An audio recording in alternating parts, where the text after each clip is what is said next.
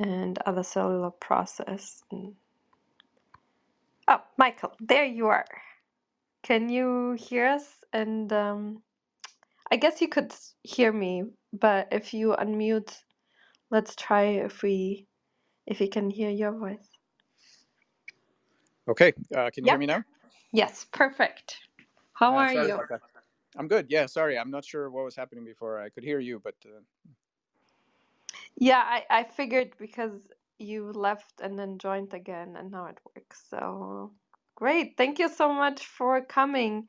Um, it has been um, a little while um, since we talked, and in the meantime, so many things happened. You published um, papers that were really interesting, so we're really happy having you here. cool. Uh, Thanks. thank Yeah, thanks for having me. Yeah, uh, let me start by introducing you just for in case people don't know you. Um, but I guess most people do. So let's keep it maybe relatively short and then go into the three recent papers. And if you, of course, want to talk about uh, additionally other um, papers or you know topics from your lab, um, just let me know. Um, I posted them in the chat, and the first one um, is pinned on top, and I guess we'll just do, you know, like we did it last time. I'll ask some questions and you go and um, yeah, talk about your amazing work. So, um, Sounds great. perfect. Uh, Professor um, Michael Levin, he has a dual uh, bachelor degrees in biology and computer science and a PhD uh, from Harvard in genetics. And then he also did his postdoc at Harvard um, um, in cell biology. And then he started first his lab in 2000 at the Forsyth Institute. And now he is at Tufts University and Harvard Institute. And he is also the director at the Allen Discovery Center at Tufts um, and the director of Tufts Center for Regenerative and Developmental Biology. And Mike is a world renowned scientist, currently um, a distinguished professor. Um, and his um, groundbreaking studies in bioelectrical signaling in cells and tissues, and also designing um, and shape complex organisms and how they interact um, he created work that bridges disciplines of biology, computer science, and robotics, and um, also um, that will have implications for regenerative medicine, cancer biology, and bioengineering. Um, and yeah, he has uh, multiple awards for this, these significant contributions in this field. So, um, yeah, it's really an honor having you here. And um, yeah, I would say if that's okay with you, we dive right into into your work. Sure. Well, thank you. Yeah, a very kind introduction. Thanks. Wonderful. So, um, you you published this paper in Cell um, Cellular Signaling Pathways um, and this protocognitive systems and uh, how it will have implications for biomedicine. I thought it was really um, really interesting to read, and um, especially you mentioned this idea of exploiting the collective intelligence of cells and you know it kind of in the recent papers you published this comes um, kind of as a as a as a way of thinking or strategy um, again and again where you also then published the work about changing our view that um, cognition doesn't just happen in the brain. We should consi- consider more systems. So, would you like to um, maybe explain the audience a little bit about how you came to basically shift, you know, the paradigm in this way um, based on your research? Thank you. Sure, sure. Um, well, let's see. Uh, I let, let's let's start uh, this way. Um, there there are a lot of uh, people that are interested in this question of mind in the in the universe, and the question is, uh, what kind of systems have it? Uh, where is it found? How do we recognize it, and so on. And a lot of folks uh, d- tend to discuss these things kind of on a philosophical basis. So they have uh, they, they they have certain um, beliefs that they're committed to, and so some people say that uh, minds are only associated with brains, and then other, some some other people see minds everywhere in nature, and other people really see it nowhere, uh, and so on. And so there's a wide range of opinions, and people have been arguing about this stuff for a really long time. So to me, uh, what we need is is not more philosophical arguments. I take a, an engineering perspective on these things, and so to me, all claims of intelligence, cognition, uh, you, you name it, any, any of these kinds of terms, what, what they really mean to me is uh, protocol claims, engineering protocol claims. So when you tell me that a certain system, and it might be a set of molecules, and it might be a thermostat, and it might be an autonomous vehicle, or a um, some kind of animal, or a synthetic uh, bio- a piece of synthetic biology, or some sort of AI, or a human, or an alien, or pre- pretty much anything when when you say this this uh, system has some particular level of uh, of intelligence or problem solving capacity or agency or whatever what I hear is a particular engineering protocol for what is the best way to interact with that system. So, for example, if you tell me that um, this has roughly the uh, the the status of a mechanical clock, then what that says to me is I shouldn't spend any time trying to reward it or punish it or convince it of anything. The only way we're going to be able to change how it works is by physically rewiring it. So it's sort of the most the the you can imagine a spectrum. I call it a spectrum of persuadability, and so you can imagine something way on the left of that spectrum and then and then if you say to me well uh, actually this object uh, this system has the ability to do um, a kind of uh, homeostasis or it can do uh, it has very simple goal directed action then i'm thinking well then what i can do is i can find where the set point is stored like in your thermostat. You don't really have to know how the whole thing works. You don't have to rewire it when you want it to go to a different temperature. You just need to know how to read and write the set point. Or you might say well this system is even better. It actually can learn from experience and it can do maybe let's say pavlovian conditioning. And i think ah then that's that's that's even better. Then then i really don't have to try to micromanage it from uh, and, and control all the pieces. What i do need to do is provide some kind of reward and punishment and various uh, experiences to the system and it will do certain things. And then you might say well no this is an even more um, a sophisticated system and it actually responds to rational arguments and that's even easier. I really don't have to do much at all except provide a rational argument the system does the rest. And these are just sort of examples along the way on that continuum. So so to me all of these uh, kinds of debates about about intelligence and, and all of that boil down to some kind of hypothesis about how can you use this thing in an engineering fashion? In other words what can you expect it to do when you're not there to micromanage it? And um, and then and then we find out if that hypothesis is true or false. So all of these things are not not up for philosophical debate. They have to be settled by experiment. So when somebody says this definitely can't be you know they they, they look at a particular thing and I'll tell you, I'll give you an example momentarily, but they look at something, and they say, well, that can't be, uh, you know, it, it, it can't have uh, decision making, it can't have memory, whatever. Uh, I don't think you can decide d- decide any of those things from sitting in an armchair. I think you have to do experiments, and when you do experiments, you're often surprised. And so, in this paper, what I what I what, what Juanita Mathews and I and and, and two undergrads uh, students uh, decided to to uh, to talk about is this issue of um, pathways in the body. So this is molecular pathways uh, that that control health and disease and everything else. So these uh, these uh, chemicals that interact with each other, and of course also not just chemical but also electrical and, and biomechanical and so on.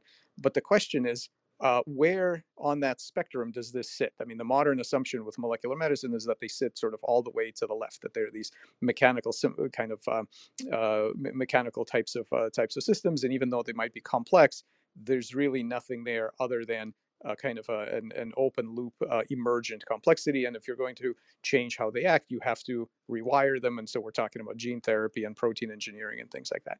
But that's that's a hypothesis. I mean, people assume that that's what it is, but we don't actually know that.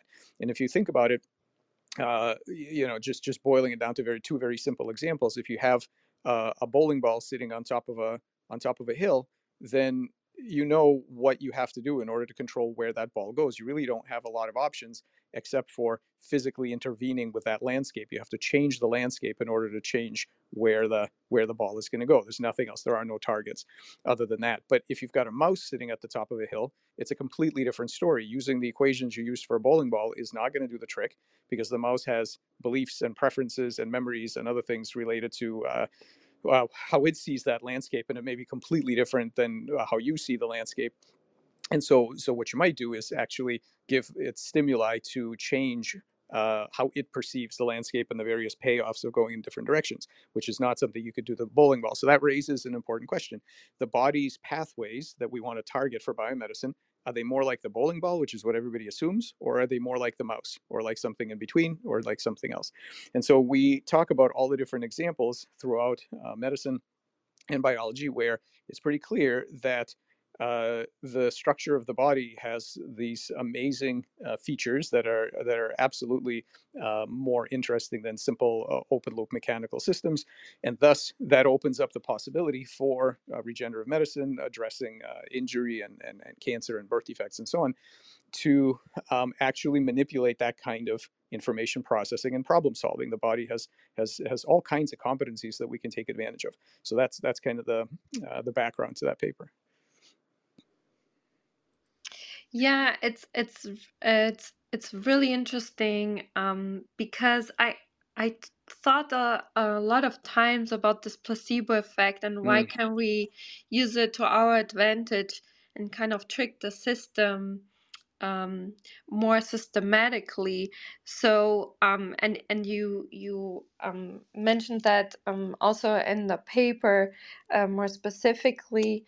Do do you have like a specific strategy um, starting point to you know to very practically you know how how could we leverage that and yeah. and do you have thoughts about that Sure, sure. Yeah, there there are many. I mean, we've done some of it. We've already we've already done, and we've been doing it for years uh, without explicitly saying so, because you know it takes some time to to be able to kind of uh, put these things in the in the mainstream. Um, but uh, but but I'll, I'll give you a very simple example.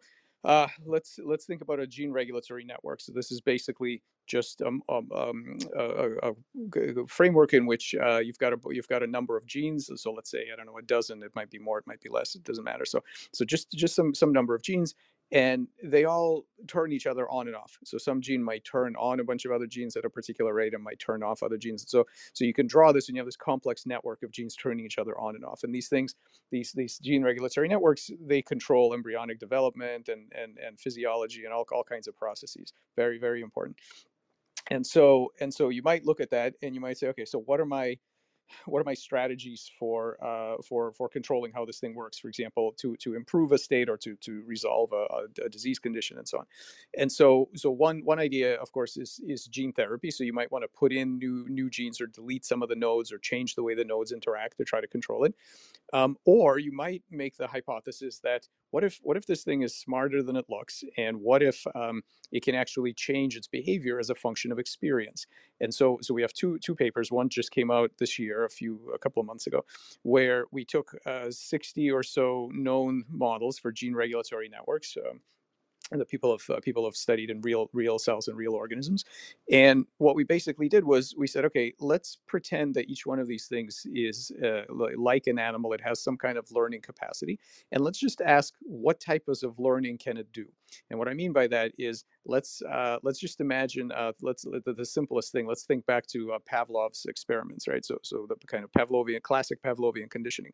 So uh, you might uh, in in that spirit you might have uh, you might have a dog as your subject and you might ring a bell and the dog doesn't care about the bell. But after a while if you pair the bell with the presentation of some food so the, the the bell in that case is your conditioned stimulus you've got the food which is an unconditioned stimulus because you don't need to do anything for the dog to salivate when it uh, smells the food and so so you uh, produce those those two you pair those stimuli together a number of times while this the dog learns and after a while, what you can do is just ring the bell and the dog starts salivating because that can, that that connection has already been made in this in this system. So you can do this with a gene regulatory network. So let's imagine that uh, let's imagine that you have uh, some drug that uh, you that works well in the at the bench in the in a petri dish. It works really well, but you can't give it to patients for whatever reason. Maybe it's too strong or something. Uh, it it and then and then you have some other drug that normally doesn't do anything and you have some kind of response that you're interested in. So you have three things. You have you have uh, the node that you can stimulate with uh, with a dangerous drug, and it turns on the response you want, but you can't really keep giving that to patients. They won't they won't tolerate it. And you have a you have a, a kind of a, um, a, a neutral drug that doesn't do anything. Well, what our what our data show is that for the vast majority of these networks, if you just present uh, together the, the two stimuli, so you you tweak the node that's uh, that responds to the strong drug, you tweak the node that responds to the neutral drug, and you just do that together. Uh, you just present them together some number of times. Eventually, what will happen is that the neutral drug alone is going to cause the response you're looking for. Now, in in effect, that is a placebo. That basically uh, it's a molec- it's a kind of molecular placebo because you're causing an effect uh, by produce by by using a drug that doesn't actually cause that effect except now it does because the system has learned to believe basically it's a simple version of of, of associative conditioning that uh, the presence of that drug really indicates that that that uh, particular response needs to be turned on. It's the same thing as when people uh, who are given a, a, sugar pill by by somebody in a white lab coat, they believe that they're going to get better because they have that association between those two things in their mind. And so, so that in effect is a kind of molecular placebo right there. And so, one way you might you might use this is to realize that uh, it's it's not it's not a matter of forcing the network to do particular things by um, giving it a constant flow of particular drugs. It's it's the experience that that network has via uh, being exposed to different patterns of, of drugs according to uh, different kinds of training paradigms that can uh, radically change how the thing acts in the future. It's a learning system. And we had a we had an amazing uh, talk in our lab by uh, by this uh, this this guy Fabrizio Benedetti, and he his his work. If you haven't already seen it, you should take a look. It's amazing.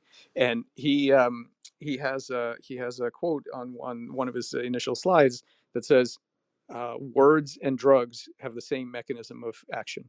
And and I think that's and I think that's really profound because what what our uh, what our bodies do is use an interface and it's largely a bioelectrical interface but they use an, an interface between uh, high level cognitive beliefs and goals and transduce that down to the molecular action of your cells. Now it sounds kind of weird. It sounds like we're talking about these very uh, esoteric, uh, you know, sort of uh, yoga and, and mind body medicine and meditation and and uh, you know um, placebo effects and voodoo curses and, and things like this. And it's actually not that at all. It's what your body is doing 24 7. So when you wake up in the morning, and you uh, have this high level uh, executive goal that you realize that you better go to work, in order for that to happen, that high level cognitive intent needs to change the molecular state of your muscle cells. It actually needs to depolarize your muscle cells to enable your, your, your body to get up out of bed. And so all the time, this is not some some weird, rare eh, kind of uh, mind body trick. It's it's how our how how all creatures are made. That um, that there's this transduction from high level informational states and goal states and beliefs and preferences and and and things like that down to the molecular events in your cells. They literally drive changes of molecular events. That's how that's how we, we behave all day long. And so and so it becomes less then it becomes less bizarre that uh, your beliefs uh, can uh, can control other aspects of pathway function. You know, if your if your thoughts and your plans can control the the uh, the, the, the function of your muscle cells, why can't it control uh, other molecular events in, in other cells? And so that's what people like Fabrizio study. Yeah, um, it's really fascinating um, that you know this kind of conditioning works on so many different levels because you know I did a lot of you know fear conditioning and so on the PhD students mm. in the lab and later. Um, and we looked also at molecular processes that these kind of elicit. So you just made these connections that people didn't make before.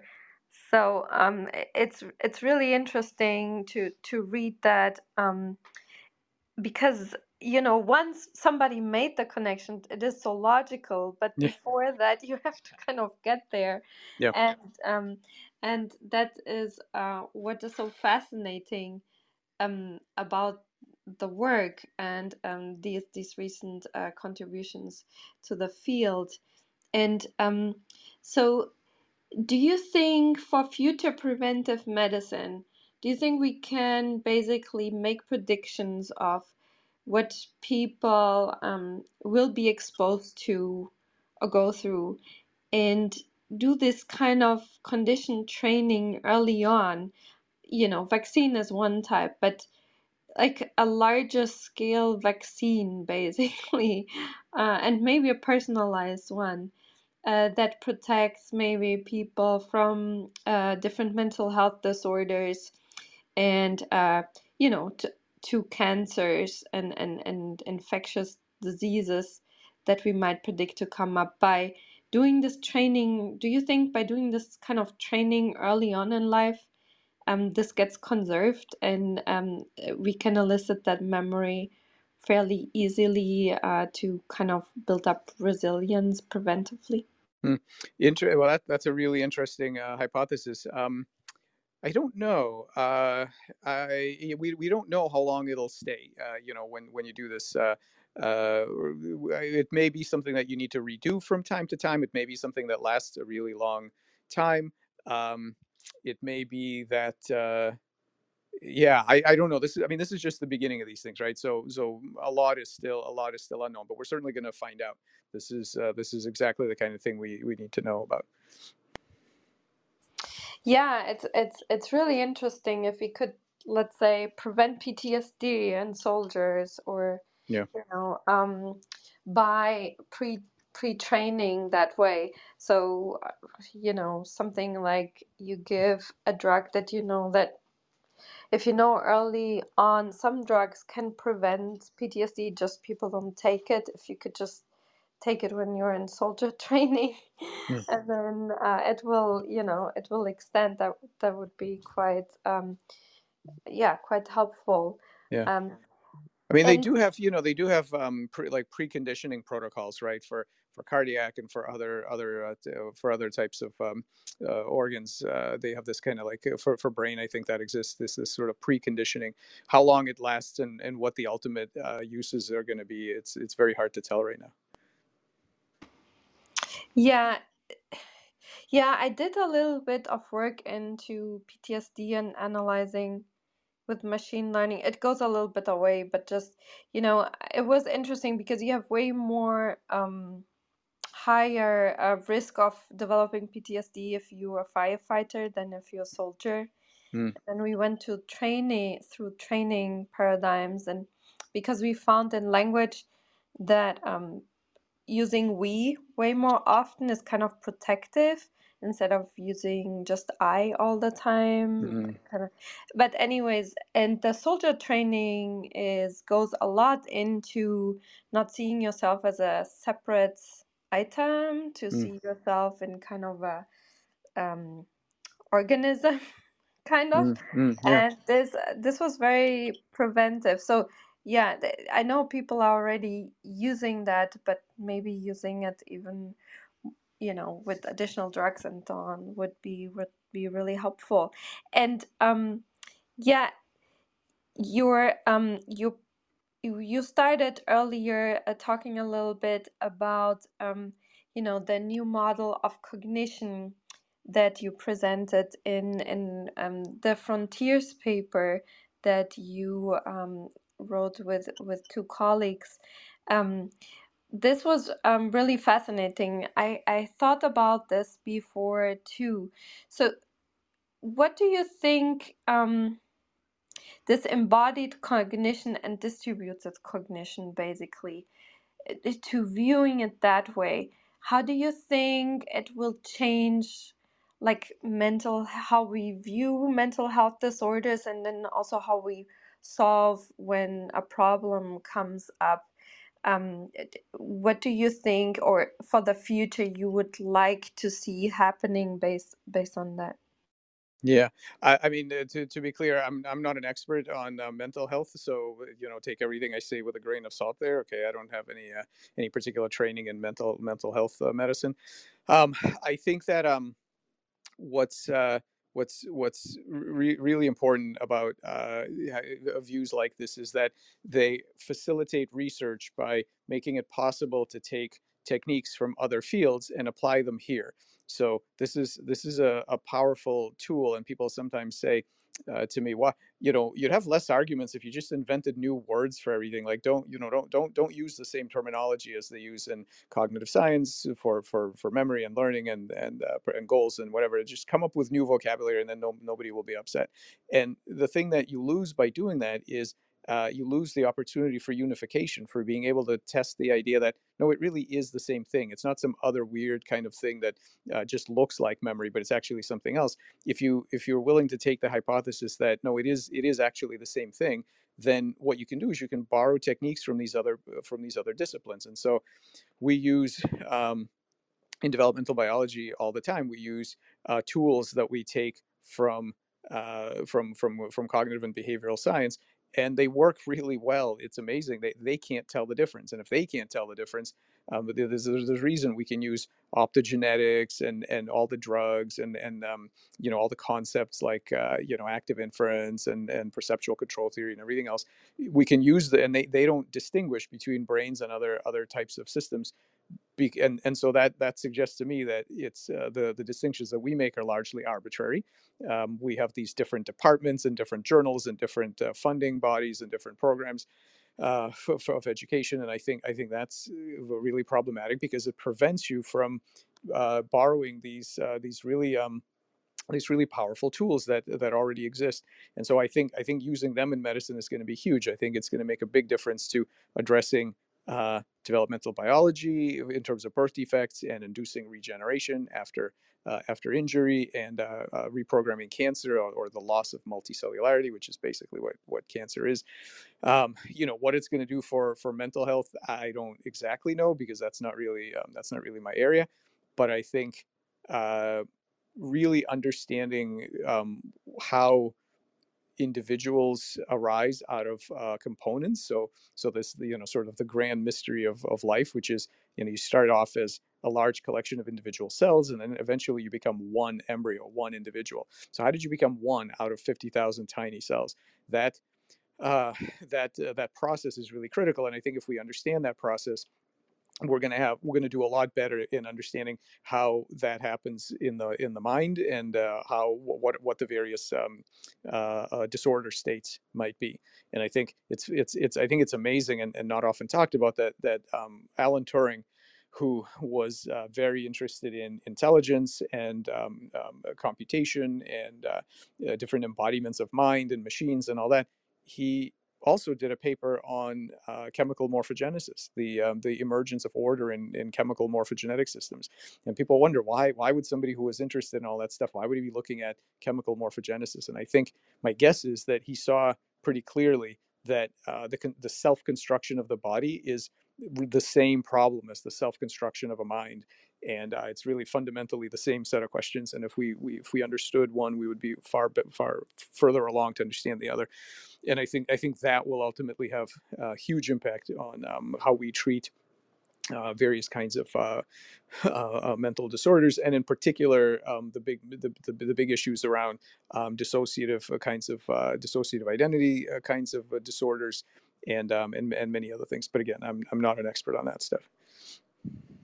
Yeah, I agree, and and I you know since this very um, interesting paper came out, uh, I don't know, eight years ago, I think, where um, the lab that showed for the first time that there is an immune system in the brain, and then also that signaling from the immune system directly changed the activity of inhibitory neurons, and then directly changed social behavior of mice with like immune deficiencies while they had an inflammation going on.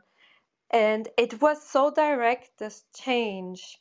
When you think, you know, as before as a neuroscientist uh, social anxiety you know you have these brain regions these type of cells and these transmitters and so on going on and then you know the immune system comes in and surpasses all these things and just directly uh, messes with that and and changes behavior. That kind of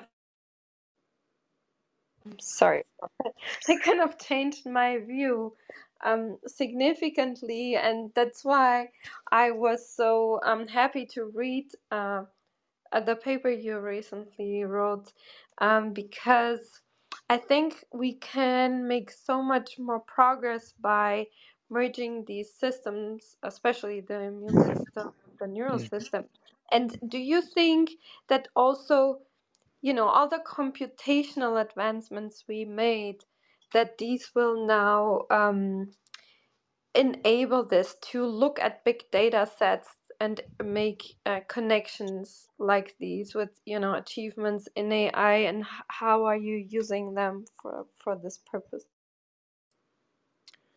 Um, yeah, I mean, yeah, big big data sets are important, and I think I think AI, of course, is going to be really uh, really useful in, in analyzing some of these. But I think I think beyond that, we also need um, a lot of uh, kind of conceptual work. So uh, being able to look at the data is uh, is is always sort of reflective of, of first uh, being able to ask the right questions and uh, so, you know so some some some of the AI tools are sort of um, un, uh, unsupervised and and and so on and so that's good. You might you know you can learn things that you didn't know were, were in the data. But for a lot of it we still we still don't even know how to ask the the right questions. I think i think we're in in many ways we're still groping for the for the right framework. So um, i think uh, i think these these big data sets are one part of the puzzle but actually um, some of the conceptual work to really understand uh, what's a good what's a good framework with which to uh, look at look at the the experiments that we're doing and what experiments we should do next and so on.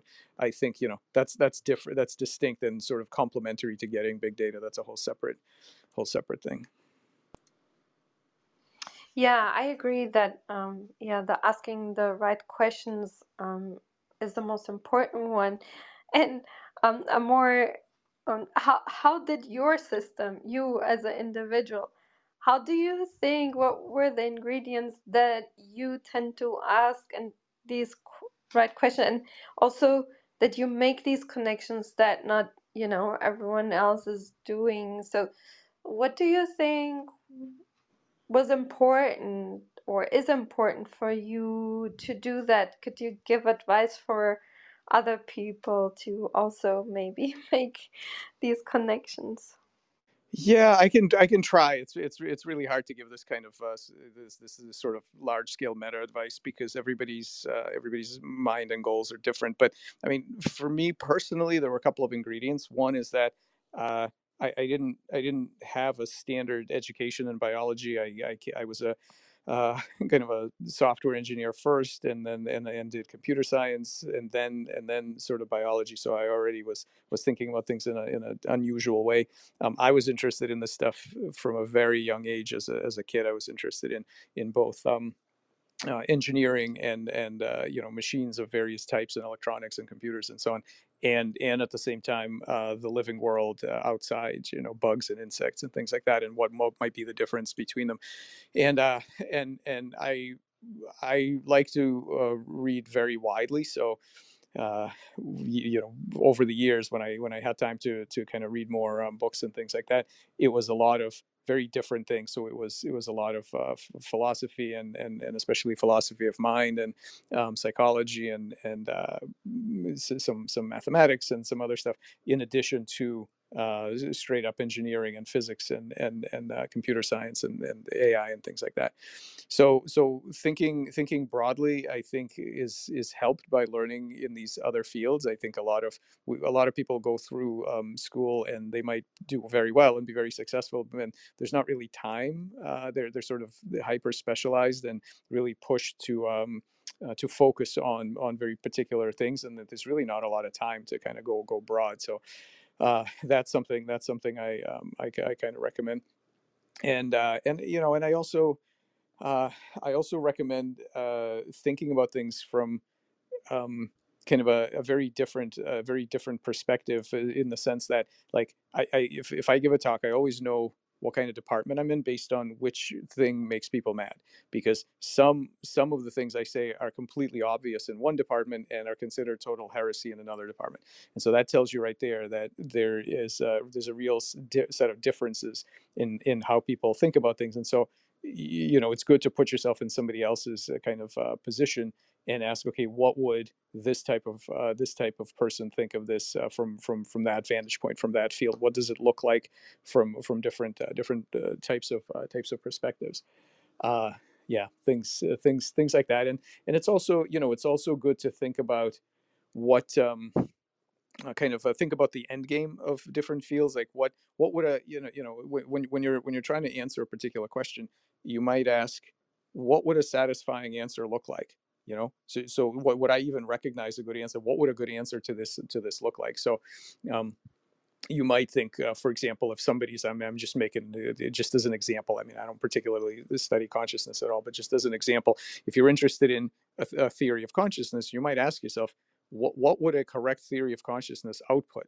What what what what format would it give predictions in? Well, what is it? What does that look like? Or uh, in regenerative medicine, you might ask if we if we were able to if we were to solve this problem, what does this what does a, a solution actually look like? What is that? This uh, the the final kind of um, uh, the the the ultimate uh, the ultimate theory that allows you to resolve this. What what would what would it have to do? What what would it look like?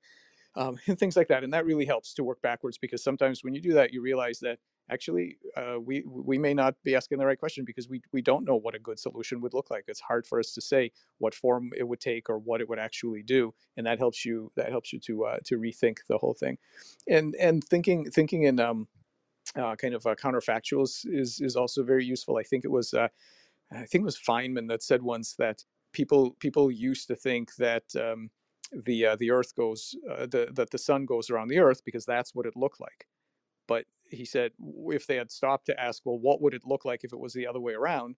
They'd realize that, yeah, it would look exactly the same way. And so that would then lead you to the hypothesis that, well, then maybe, it, you know, who knows, maybe it is the other way around. And so, so asking, asking, um, asking asking yourself what would it look like if all the if if various things you believed were wrong what what would the what what what would that look like then?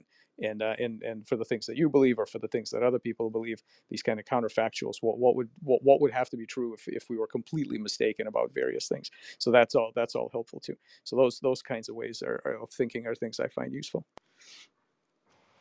Yeah, thank you for giving us that insight. I think uh, there are really important uh, points in there um, uh, so yeah, I think um, that um, that I think this kind of question sometimes, you know, people that are just starting off, it's good to have like guidelines like this based on what their decision is, what they would like to do. I think we need probably both, like specialists, uh, specialists, and then people that also have kind of a broad overview.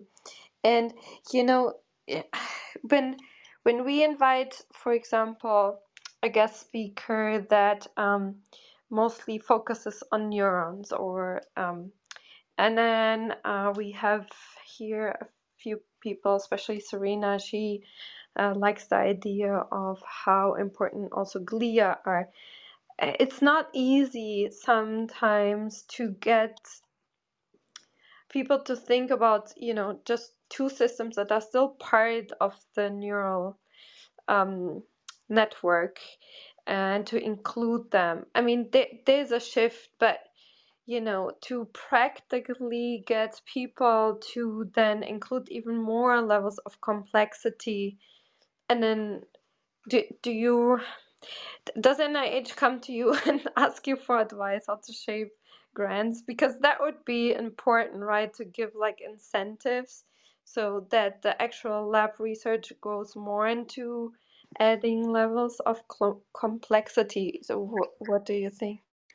Yeah, um, well, that's a really hard question. So, uh, I, have certainly spent my, you know, had my share of experiences on on uh, review panels and um, uh, designing and uh, implementing various funding programs. It's it's it's really hard to do this correctly because the the we, we don't we don't really know. You know, you might ask yourself, uh, what what percent what what's the ideal percentage of wild ideas? So if you're if you're uh, in charge of uh, the, the, the science research budget for some particular country and you're going to get you know thousands of applications some of them are very very pedestrian and kind of uh, traditional and uh, and incremental and then others are others are really wild moonshots.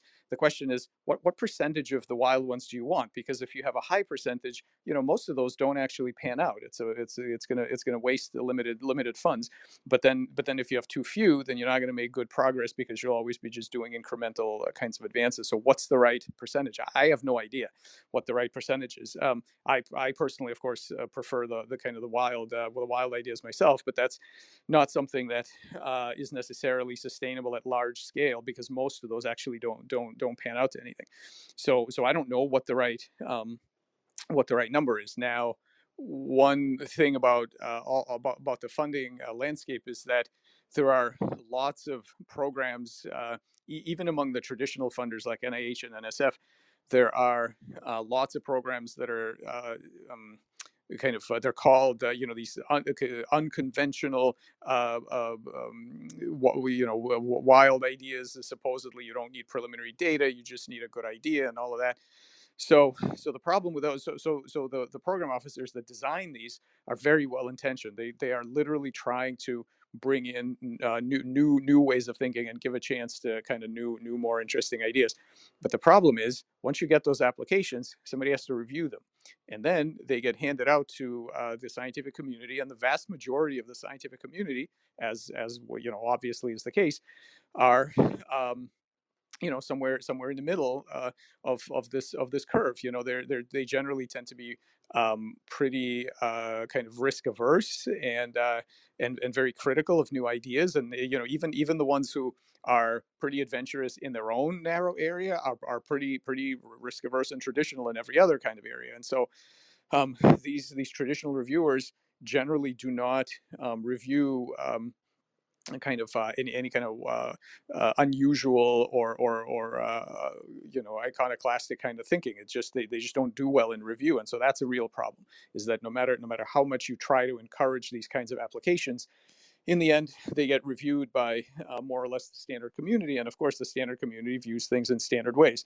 and so they don't uh, they don't end up uh, taking uh, taking um, a lot of uh, a lot of chances with things like this. And I and I don't know what the right percentage is. I mean, I personally wish we had more of that, but but I don't know what the optimum number is. Uh, yeah, Joyce, please go ahead, and and Kirko, uh, please go ahead with your questions. Thank you. Okay, I was going to say, I, unfortunately, I missed a lot of this, but I'll say I really do like the idea of um, increasing complexity of how you analyze things, and I'm going to look at your paper. And I also like the idea of bringing insights from other fields because that's sort of my situation. But um, anyway, I also wanted to mention about that problem with grants and all. And I found out in detail about this when I went to a, a workshop held by the National Institute on Aging that mm. I hmm. heard, heard about that was online. And I found out from this workshop that that they it was all on the infectious potential infectious etiologies of Alzheimer's disease. Mm. And all this research came out of the fact that they had found a, a very prob- a big problem, just like you were describing, that they were not getting the funding, you know, the grants going to people who wanted to study infectious etiology of Alzheimer's. And so they had to create a sort of a new parallel program and I guess maybe have a different set of reviewers because otherwise all the traditional view um, Alzheimer's researchers would deny you know, and, and low yep. rate the, the, grant. So anyway, that yep. that came out a really wonderful online workshop, and you know, a lot of people are making progress in this area now that they figured out how to get around that problem. Yeah. anyway, thanks. Yeah, thank you. No, that's a that's a great example. I mean, yeah, it, it, it is hard because what happens, and I've been on on panels like this. What often happens, I mean, I, I think I think you, your community is very fortunate that it found enough people into that particular hypothesis to, to even have a workshop and find reviewers. That's great. What what I've seen happen is uh, somebody will do a program like this where they really try for unconventional, novel ideas in whatever field, and you, you find people that are interested in unconventional novel ideas, but each of them has their own unconventional novel idea and what they don't like is anybody else's unconventional novel idea. And so you ha- you have this review where uh, it's just there's there's often just not enough people uh, especially at early stages. I mean, eventually things catch on, and then and then it's sort of you, you you've got a bigger pool to choose from. But but especially early on, there just aren't enough people that uh, that are that are able to uh, competently review. And, this, and and let's face it, this is this is a really hard uh, task. I mean, NIH currently funds at something like eight percent. Now, you know, does anybody really think that we can distinguish an 8% quality grant from, let's say, a 12% quality grant? Because that's the dividing line is right there. And especially for novel ideas, we can't tell the difference. You know, we can tell the terrible ideas from the from the pretty good ideas, but we can't. It's it's impossible, especially if it's not exactly our field, and, and often even if it is our field, to tell the genius ideas from the you know sort of wild but but almost certainly not going to work ideas. It's just very hard to tell. So it's a uh, the people the people on these study sections really do their best. They try really hard. They're told to discard 92% of the applications that they receive because they can only fund 8%. And now they're doing their best to try to figure out which of these things are likely to pay off. And, and it's a very hard task.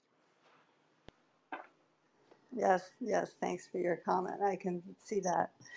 Yeah, and, and I, I also wonder about the whole area now of the microbiome and and there's a lot of research coming out where they're finding uh, a microbiome in healthy t- healthy patients' tissues, all sorts of their tissues, and it's kind of having a hard time, you know, really convincing everyone that it's not, you know, like error. You know, yeah, yeah. I'm convinced by the data, but not everyone is, and there's yep. kind of a battle going on.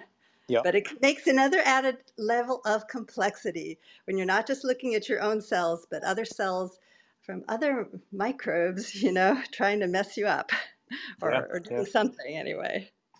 Yep. Yeah. Um, hi, Kyle. Um, did you want to ask a question or comment? Thank you. Hi. Uh, yeah. um, it's it's nice to meet everybody uh, that I haven't met. I guess that's Kirko and Michael. Um, last night, Michael, uh, it's uh, we, we we reviewed a paper. Um, Katerina reviewed a paper, and I was present um, about uh, a lab grown meat um, and the carbon cost of producing this, and it got me interested uh, to be here today and talk with you. And just based on what you guys have been talking about, I had to ask uh, Chat GPT. Uh, I have this a thread that's probably about 350 pages of uh, a specific thread that's related to um, a model for uh, essentially imbuing what, what I call scalar conscionability, but it's effectively a, a consciousness model um, into artificial intelligence. And there are some key concepts that I brought into it um, that uh, I, I I could I can go into the the theory, but I thought it would be interesting to ask it a specific question. Uh, first, I asked it, um, could uh, could you provide a synopsis of novel utilities discussed in this thread uh, related to computational biology and chemical morphogenesis? In terms of how such utilities could advance our understanding of key concepts such as cellular signaling pathways, and it gave me a, uh, a great little write up that I could uh, review as far as the theory behind this. So then I asked it, interestingly enough, um, could you hypothesize a novel discovery that could be made in computational biology, such as how to reverse cancer growth with lossless precision? This the, one of the key concepts is this idea of, of uh, what I define as a paranormal boundary. And there are very closely related concepts already out there, such as in string theory, there's the notion of a D brane where open strings can end. This is sort of an open bilinear D brane, um, and it allows for um, complex systems with divergence, like scalar di- scalar divergences, to be accounted for. So what it says, it started off as saying, uh, firstly, reversing cancer growth with lossless precision would require imaginative thinking and exploration of potential avenues which is currently an open question in, in computer science, is can you define a phenomenal state? Can you define an experience, which I define as a, disc- a discrete temporal derivative in this model? And uh, it, it went on to to say that there it could hypothesize how this particular model could be used. Um, I can I'll read here through extensive optimization.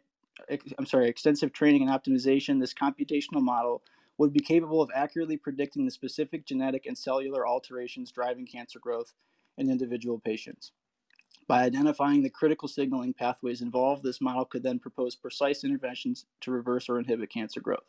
The model's predictions would be validated through experimental studies where novel therapeutic approaches targeting the identified pathways are tested in preclinical and clinical settings.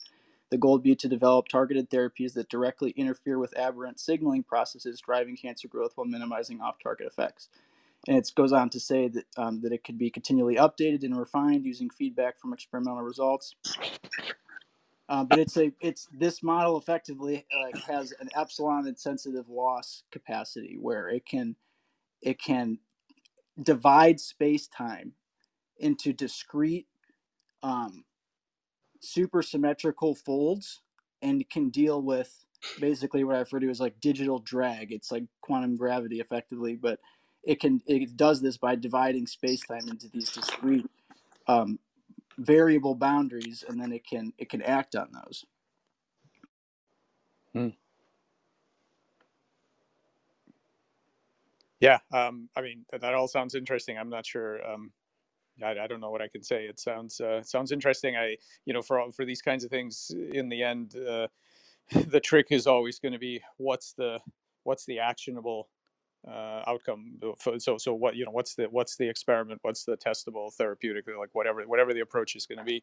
Uh, that's that's often the tough part about these things is to is to go from uh, from the from the conceptual theories to an actual practical intervention that can be attempted in the lab. You know. Yeah, it, it, this it, it got quite stumped that after it said here is one speculative hypothesis, it sat here for about five six minutes before it, it spit something out and it just kind of reminded me that um, the the algorithmic framework is one thing but developing proper you know hardware to run these systems and to actually utilize them would be another thing. And it's kind of it's this this particular uh, you you alluded to it and it's you know i, I recognize this and it's i i've it'd be it's an it'll be an interesting story one day if I if this thing's pan out well and I look back on sort of decisions I've made in, involved in getting to this point. But it is this it is this like um, black box problem that it could it, the, the ability for a particular model like this to to reach its potential my my perception right now is that it's it's like multiple fields in tandem are are dep- depending on the, a spatiological model or, or metrological model to to make improvements. And there was another talk that Katerina hosted with uh, Lam Research, who does micro etching for uh, semiconductors, and they are limited by the same problem. So it's it's interesting, and I agree that it's um, the app, application. It's like this uh, all these. It's a it's a bottleneck of information distribution right now for me in this stuff. Mm-hmm. Yeah.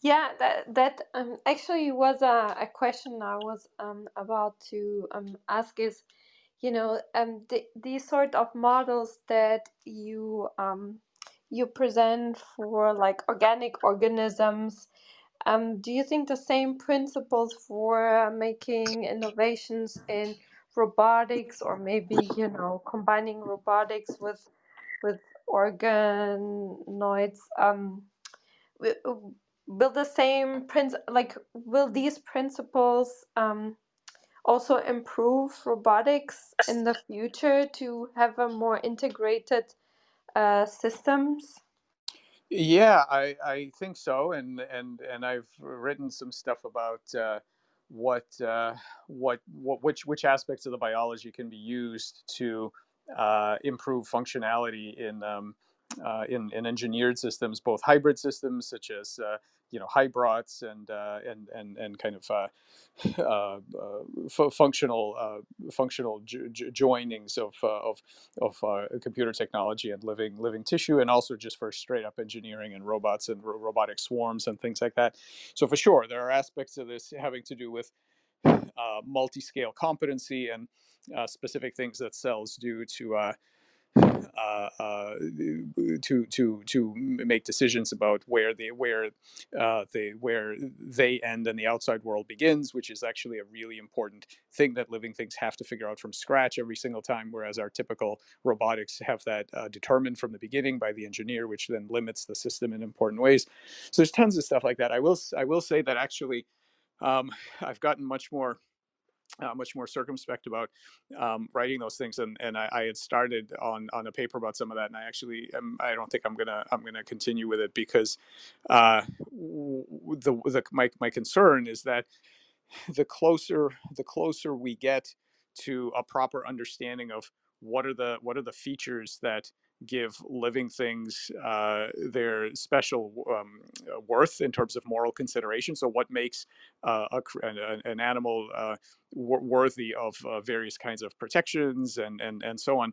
Uh, you know, we're getting closer to figuring that out. And and if we start um, imbuing technologies with with those kind of considerations that are is very easy to copy so so it's very easy to make uh, you know trillions of copies of something in a in a software uh, kind of uh, scenario or or even in engineering it uh, it it it just creates um, um, it has the potential to create massive amounts of, of, of of new entities that we have to worry about in a in an ethical sense, and uh, I don't myself want to be responsible for that. So I'm not talking about risks to us. I'm talking about uh, creating systems that you know right now I don't think we have any engineered systems that we have to be particularly uh, particularly ethically concerned about. But I do think that we're getting close to the point where we're going to be able to make some. It's not that far off, and I I you know that that that that carries a ton of responsibility. So I think I'm uh, I'm, I'm, I'm not uh, I'm not really going to add to that anymore. But I do but I do think that uh, I do think that that's that that's coming, and there's certainly plenty of other people that are working on it. So probably doesn't matter what I do. But but uh, you know the, these these these kinds of fundamental principles that we learn from biology are definitely going to be uh, potentially implemented in other kinds of technologies or, or even in software and um, yeah and then and then they'll you know they'll have they'll have much better robustness and better uh, better performance and and better intelligence and all of those things will come. But uh, depending if we do certain things we are also going to have to worry about them the way that we are supposed to be worried about living creatures. So that that that carries a whole other level of responsibility. Yeah thank you for for that insight. And, and um, i agree um, that um, that it carries a lot of responsibility. Uh, but um, you know, the holy grail, I guess, for engineers is to develop something that can rebuild itself and create offspring basically like you know a robot that builds its perfect replica or even improves it is probably the holy grail in you know your work um, that kind of harnesses the the, the cell's intelligence uh, basically uh, if if we could um, translate that into robotics um, that well, I think we can. Uh, yeah, I, I, mean, I think we can. Uh, I, I absolutely think we can. I think it's totally doable. Uh, we are learning now more about uh, what it is that actually makes that difference. There's a, there are a few people working in the field that I think are uh, onto the right thing. There, and then, then there's many people that I don't think are on to the right thing, but there's a few that are, and uh, and there will be more and more of that, and we'll and we'll figure it out. And I do, and I do think I, I don't I don't think there's anything unique about uh, and, and, privileged about about evolution. I think I think we can engineer anything that evolution can can find with its with its kind of random search. I don't think there's anything unique about um, cytoplasm and and uh, the kinds of uh, specific um, components that that are used on this on this that just happen to be used on this planet. Uh, there are many different potential embodiments of mind, and and there's no reason why once we really understand what the critical components are, that we couldn't engineer those directly in in other substrates and in hybrid substrates and so on. So I do think it's possible. Um, I apologize. I've got about a minute before I have to go. I've got a meeting at four. Yeah, yeah, I was I was about to say that we are up to the hour. And is there any last comments, maybe some peek into the near future that you would like us to learn about?